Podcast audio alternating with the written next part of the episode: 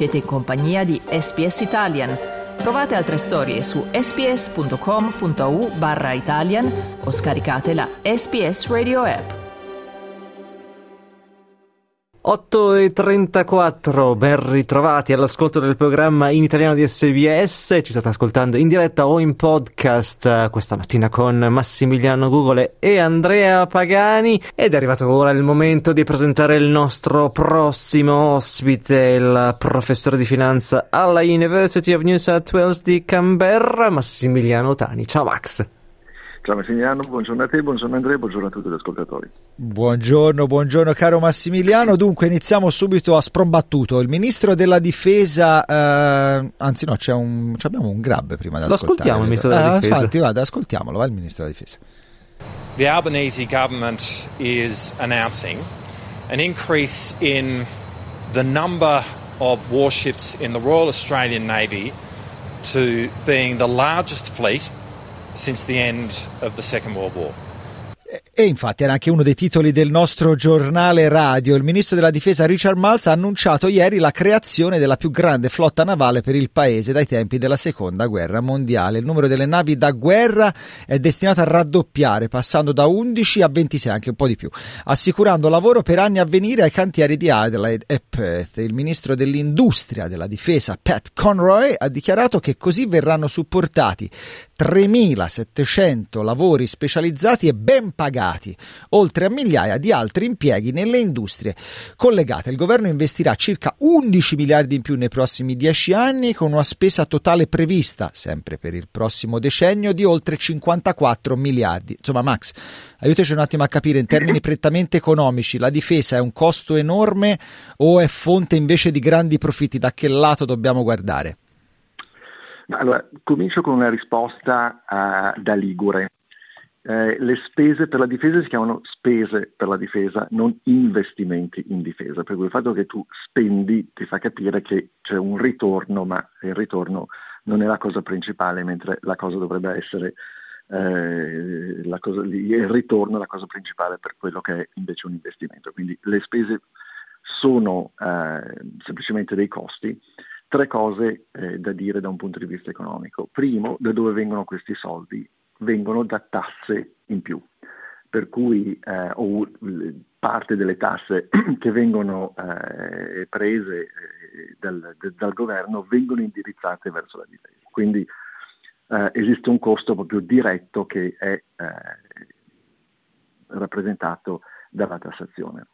La seconda cosa è che eh, questi soldi presi dalle tasse eh, in un certo senso dirottano risorse verso eh, produzione appunto di difesa ehm, e non in produzioni alternative che magari potrebbero rendere vivo. Per cui a un certo punto dice vabbè eh, potremmo avere un ponte di più a Sydney per andare sopra il porto, potremmo avere un aeroporto più grande, potremmo avere eh, che ne so, un ospedale in più e invece abbiamo una nave in più. Per cui eh, è importante anche capire che le risorse vanno a finire da un'altra parte. Certamente ci sono lavori eh, per i cantieri, però ci sono lavori magari di costruzione anche se tu fai un nuovo aeroporto, magari se fai una nuova autostrada, magari se fai un treno veloce, magari se fai un nuovo ospedale. Per cui eh, non è che tu hai lavori in più solo e soltanto se spendi in difesa, la terza considerazione, cioè, beh, una volta che io faccio queste navi e che adesso ho eh, una marina più grande, che me ne faccio? Allora, o posso farle andare a girare per, per l'Australia, però anche questo ha un costo dal punto di vista di manutenzione, oppure devo, voglio utilizzarle da qualche parte. E lì dove è eh, anche eh, pericoloso pensare perché ogni qualvolta ci sono operazioni eh, di eh, conflitto, a parte i costi di vita e delle persone che eh, partecipano nel conflitto, hai sempre dei costi psicologici, medici enormi di tutte le persone che invece sopravvivono. E da questo punto di vista, se noi guardiamo all'Australia alle sue partecipazioni in operazioni eh, di eh, difesa, offesa, comunque le vogliamo chiamare, però di conflitto in varie parti del mondo, abbiamo dei costi di eh, persone che sono state in teatri di guerra eh, e sono ritornati in Australia, costi elevatissimi. Abbiamo eh, inquisizioni interne da parte del governo australiano su problemi di, di suicidi in difesa eh, che non sono cose da poco e questi sono costi che ahimè la società subisce anche se eh, non li vedi nel bilancio annuale che il governo fa. Per cui sono cose eh, a cui pensare da un punto di vista economico. Gli economisti ti dicono che sono spese che non danno grandi ritorni, lo danno magari a chi possiede l'azienda che ti produce quel prodotto, però da un punto di vista economico anche i centri di economisti che eh, stanno a favore della difesa non guardano alle spese della difesa di buon occhio rispetto ad alternative che esistono che il governo può fare. Diamo un'occhiata ora no, a quello, non, non, sappiamo ancora cosa accadrà, ma insomma a quell'attesa che ogni volta pervade l'Australia sugli annunci della Reserve Bank. Non è immediato questo annuncio, ci avrà quasi un mese ancora prima della prossima riunione, ma insomma si sa che un ritocco potrebbe arrivare nei prossimi mesi, si spera stavolta al ribasso, questi tassi che negli ultimi anni non hanno fatto che crescere. Ci sono però voci autorevoli nel mercato immobiliare che fanno notare come una volta che i tassi finalmente scenderanno, chi ha un mutuo potrà sì magari tirare un sospiro di sollievo, ma chi deve comprare casa potrebbe trovarsi davanti a prezzi più elevati, in quanto con interessi più bassi più persone potrebbero comprare e ho preso appunti da te Max, dimmi se dico giusto, con una maggiore domanda e un'offerta che non cambia, i prezzi salgono. E quindi qual è la cosa giusta o più utile da fare? Allora, innanzitutto ti promuovo. Stavo dicendo, ha studiato l'alunno, l'alunno Ascolta Google, bravo, eh? registramente. Benissimo da questo punto di vista. Sì, certo, assolutamente. Allora, i prezzi del, del, degli asset, adesso in italiano non mi viene nemmeno più il nome, eh, finanziari, quando i tassi di interesse sono bassi, aumentano. Per quale motivo? Perché eh, anche progetti che rendono poco con tassi molto molto bassi rendono qualche cosa più, in più dello zero o del, del, del poco del costo del denaro, per cui eh, creano valore. Che cosa fare? Eh, dobbiamo tutti quanti correre andare a indebitarci e comprare casa? Beh, se la casa serve e ha senso comprare la casa che eh, stiamo vedendo, eh, probabilmente sì, anche se i costi elevati, però deve essere un qualche cosa che ha, eh, che ha senso eh, per noi, un qualche cosa di cui abbiamo bisogno, un qualche cosa che lasciatemi dire sempre tra virgolette, eh, ci possiamo permettere anche se con difficoltà.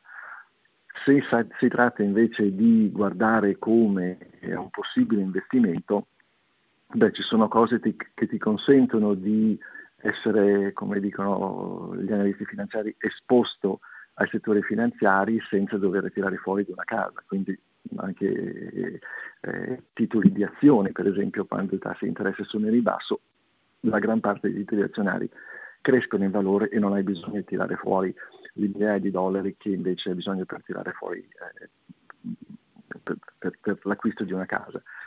Però diventa eh, un gioco speculativo, non è più niente a che fare con eh, il bisogno, la necessità. Per cui eh, dovessi dire che cosa fare, beh, se ne abbiamo bisogno cerchiamo di soddisfare i, no- i nostri bisogni se eh, invece vogliamo giocare e speculare, rendiamoci conto di due cose. Prima, se ci possiamo permettere di perdere quei soldi e poi se vogliamo giocarli, eh, giochiamoli. C'è del Ligure anche lì, mi sa, in questa sempre, fase finale. Se, eh, hai quello, guarda. Tra l'altro stavo cercando la traduzione di asset, mi ha riportato la lezioni di economia delle superiori base, erano beni, beni mobili, beni immobili forse? Boh, chissà. Ah sì, no, devo prendere un bilancio annuale in italiano e cercare no. di vedere, perché ok, beni, noi... patrimonio, eccetera. Comunque esatto. Asset, asset, intanto vi ricordo che siamo in collegamento con il professor Max Tani, professore di finanza all'University of New South Wales. Max, hai un minuto e mezzo per farci dare un'occhiata all'economia internazionale, perché gli investimenti eh, diretti di imprese straniere in Cina nel 2023 sono stati soltanto l'equivalente di 33 miliardi di dollari dollari statunitensi, che potrebbero sembrare molti, ma è la cifra più bassa da 30 anni a questa parte. Sul lungo periodo questo confronto può far riflettere, ma sorprendere il crollo verticale che si è registrato in un anno. Quei 33 miliardi di dollari corrispondono a un calo dell'82% negli investimenti rispetto al 2022. Insomma, cos'è successo, Max? Ma quello che è successo è che la Cina è diventata fuori moda e forse la, la, persona principale che ha cominciato tutto questo è stata Trump eh, nel 2016, per cui le imprese hanno investito sempre di meno in Cina e eh, questo può essere un problema anche per, eh, per, i cinesi stessi, per cui a livello di risposta cosa succede? Vedremo per cercare di eh, migliorare l'innovazione da parte dei cinesi, magari investimenti loro nel resto del mondo per cercare di ehm, continuare ad avere idee nuove, portarle al loro mercato, per invece tutti quelli che volevano investire in Cina o investivano in Cina e hanno deciso di non farlo perché appunto eh, le condizioni geopolitiche internazionali sono cambiate, magari vanno da un'altra parte dovranno vedere se la produttività dei loro lavoratori in altre parti del mondo è eh, altrettanto alta come quella dei cinesi e lì è un qualche cosa veramente difficile da battere perché a livello di produttività i cinesi sono fortissimi e eh, producono lavorando in continuazione. E magari torneremo a parlarne mercoledì prossimo o uno dei prossimi appuntamenti col professor Massimiliano Tani, Max la settimana prossima. Certamente, grazie a tutti gli ascoltatori, buona giornata. Cliccate mi piace, condividete, commentate, seguite SPS Italian su Facebook.